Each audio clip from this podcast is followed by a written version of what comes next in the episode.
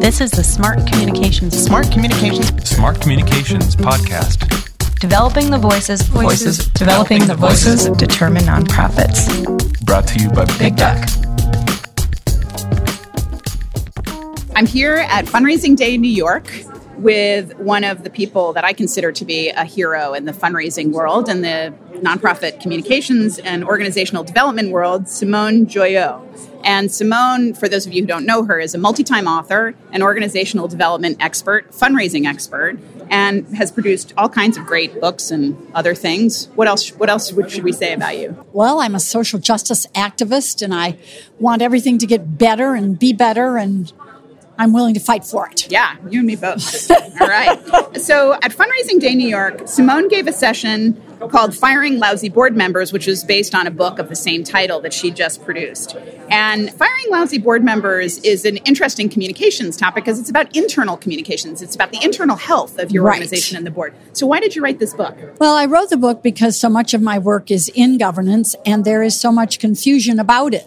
We're all taught management our whole lives. Finish your homework, Sarah, and then you can go out and play. You want to balance these three things today. And as the years passed, I realized that most boards that I've worked with, served on, or whatever are mediocre at best. Some of them are dysfunctional, and only a few are very, very good. Hmm. And it really stems from a lack of knowledge about what governance is and the distinction between the board and the board member. Hmm.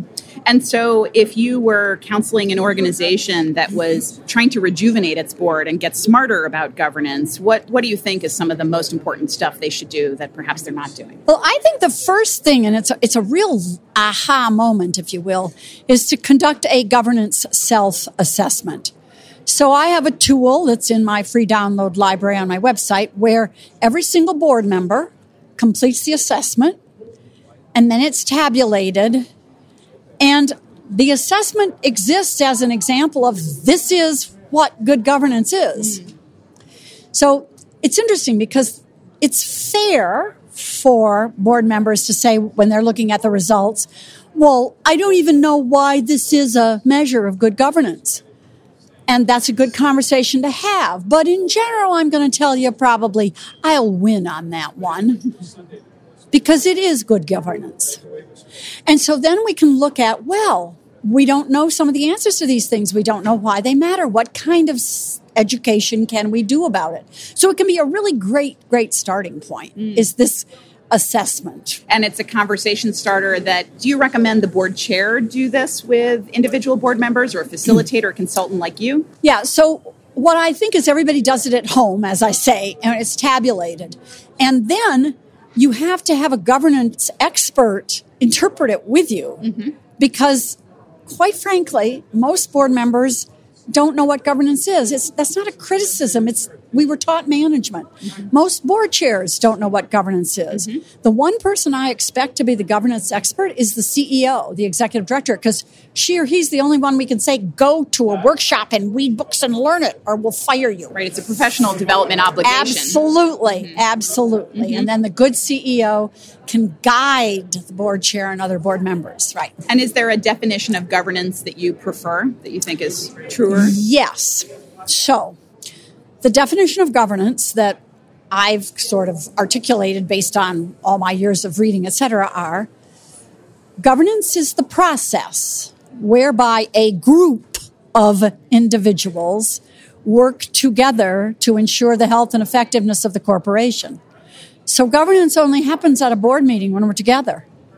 And we do certain things like we assure that we are financially strong. And we do that by looking at the fundraising plan and discussing what is and isn't working, but we don't get down into what the direct mail letter should say and things like that.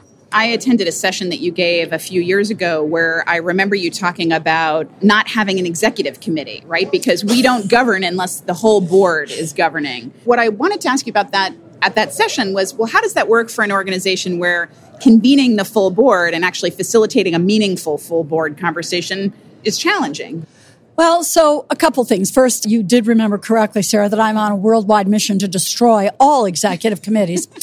So the issue becomes Governance work is done by the full board. We can participate by telephone. If we're a smoothly functioning or relatively smoothly functioning organization, it's not like emergencies are going to erupt, right? And if, let's say that we happen to be a local board, as in we live in the same general geographic area, I would be pissed off if, as a board member, I'm not on the executive committee, but we had an emergency that happened to be discussed, and you didn't bother to notify me, and I could have gotten there. So we're creating this subcommittee, executive committee of the board, and they get to talk about almost everything, and then it gets talked about with them and then it comes back to the full board. I mean, nothing like discouraging people from participating. Mm. Okay. And back to the book, Firing Lousy Board Members. So I had an interesting conversation recently with somebody where we were talking about term limits. Mm-hmm. And I have always been a fan of term limits because mm-hmm. I think term limits bake in a healthy yes, rejuvenation mm-hmm. process. Mm-hmm. But this was a person who's on a what is was described to me as very high functioning board mm-hmm. of a large organization that did away with term limits because they felt they had some very disciplined, rigorous board assessment and reflection processes. What's your take on, on term limits? I believe in term limits overall. I believe that we can get lazy when we don't have term limits. Thank heavens we don't have to find a new board member or a new board chair. I believe that as much as we all want to think that we are continually learning and evolving, that we are human and that sometimes it's just good to have the discipline of changing board members. Mm-hmm. And if someone is a brilliant, marvelous, wonderful board member, we can certainly get along without them for one year mm-hmm. and then we can renominate them. And they can volunteer in a non board other capacity. exactly. Mm-hmm. I ask because it seems to me that the idea of a rigorous dialogue, a reflection process, an assessment process is a metric of healthy communications. Absolutely. You know, I will frequently say to people, when was the last time you had a really heavy argument during a board meeting where people were saying things like, well, I couldn't disagree with you more. and most people go, oh, no, no, no, we don't do that. I mean, you know, that's just not polite. Mm-hmm. Well, what's not polite is I couldn't disagree with you more, Sarah, you stupid person. but absent that, if I just say, Sarah, I couldn't disagree with you more, and you say, well, here's my assumptions, and I go, wow, let me question that assumption. Oh, and then you're questioning my other assumption, and we really talk about it and argue it out, because if issues are important, we should be disagreeing and arguing. Right. And then eventually we will vote, and there will be unity of voice. Mm. And if I don't agree with the outcome of the vote, then I get off the board. Right, right. So we collaborate we're direct with each other, and through that, we come together. Whereas if we don't communicate and we don't have direct communications in conflict situations, we right. never unify. We never exactly. Align. Yeah, unity right. of voice once a decision is made. But good heavens, if we don't disagree, what the heck does that say about us? Yeah. So my parting question to you is the title of the book. How do you fire a bad board member? All right. So in fact, the entire book tells you how never to be in a position where you, you have to, to, fire a lousy board member because you did all the right things in the screening and recruitment process, in the policies related to performance, et cetera, et cetera. And then when, as sometimes happens, it's just not working and everything, then what you do is what I call enhancing attrition. so you sit down, and if I just may pick on you again, Please. Sarah so I sit down with you as the board chair, or I could be the chair of the governance committee, and I say, Sarah, you know, you haven't been attending board meetings, and I know you've been really, really busy what with, you know, the changes in your life and stuff, but if you'll recall the expectations, we, you know, count on you being an active board member and participating, and maybe it's just not the right time for you.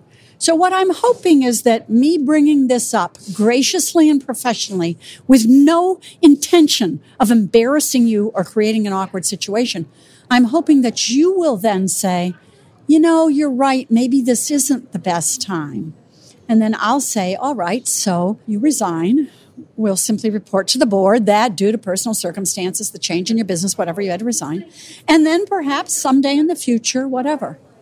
So We do all of this stuff in the right way. We do all kinds of touching base with, wow, you're missing too many board meetings. You know, you served on that committee, but you were never there. This is a problem. We're holding people accountable for what they said they would do, and we're not ignoring them when they don't do it. Right. And we've recorded a lot of podcasts about the idea of living your organization's values, being clear Yes. what they are. Mm-hmm. And I'm hearing in this a lot of unstated values, values of directness, Right. of collaboration, of Right. improvement. Exactly. Yeah. And which are articulated by strong organizations. Right. We articulate it. It's funny because I once said to someone, well, it was a ABC choice, right? Question. So what's the most important thing a board member does? Choice A was attend board meetings. Choice B was give a gift. And choice C was help fundraise. No one picked the right answer. And the right answer is attend board meetings. If you're a board member, you do governance. Governance happens at board meetings. Yes, you should also, of course, give a gift and you should help fundraise. But a board is governance. It's not the engine of fundraising. I hear you. All right, Simone, you are such a force for good, and it's such an honor to get to chat with you about this. We'll link to the book in our show notes. Oh, thanks. And thank you for talking with me. Well, thank you for asking. This is the Smart Communications Podcast, developing the voices of determined nonprofits. Brought to you by Big Duck. Big Duck is an agency that puts smart communications in the hands of nonprofits. We help our nonprofit clients develop strong brands, strong campaigns, and strong teams that advance their missions and achieve their goals. Connect with us at bigducknyc.com.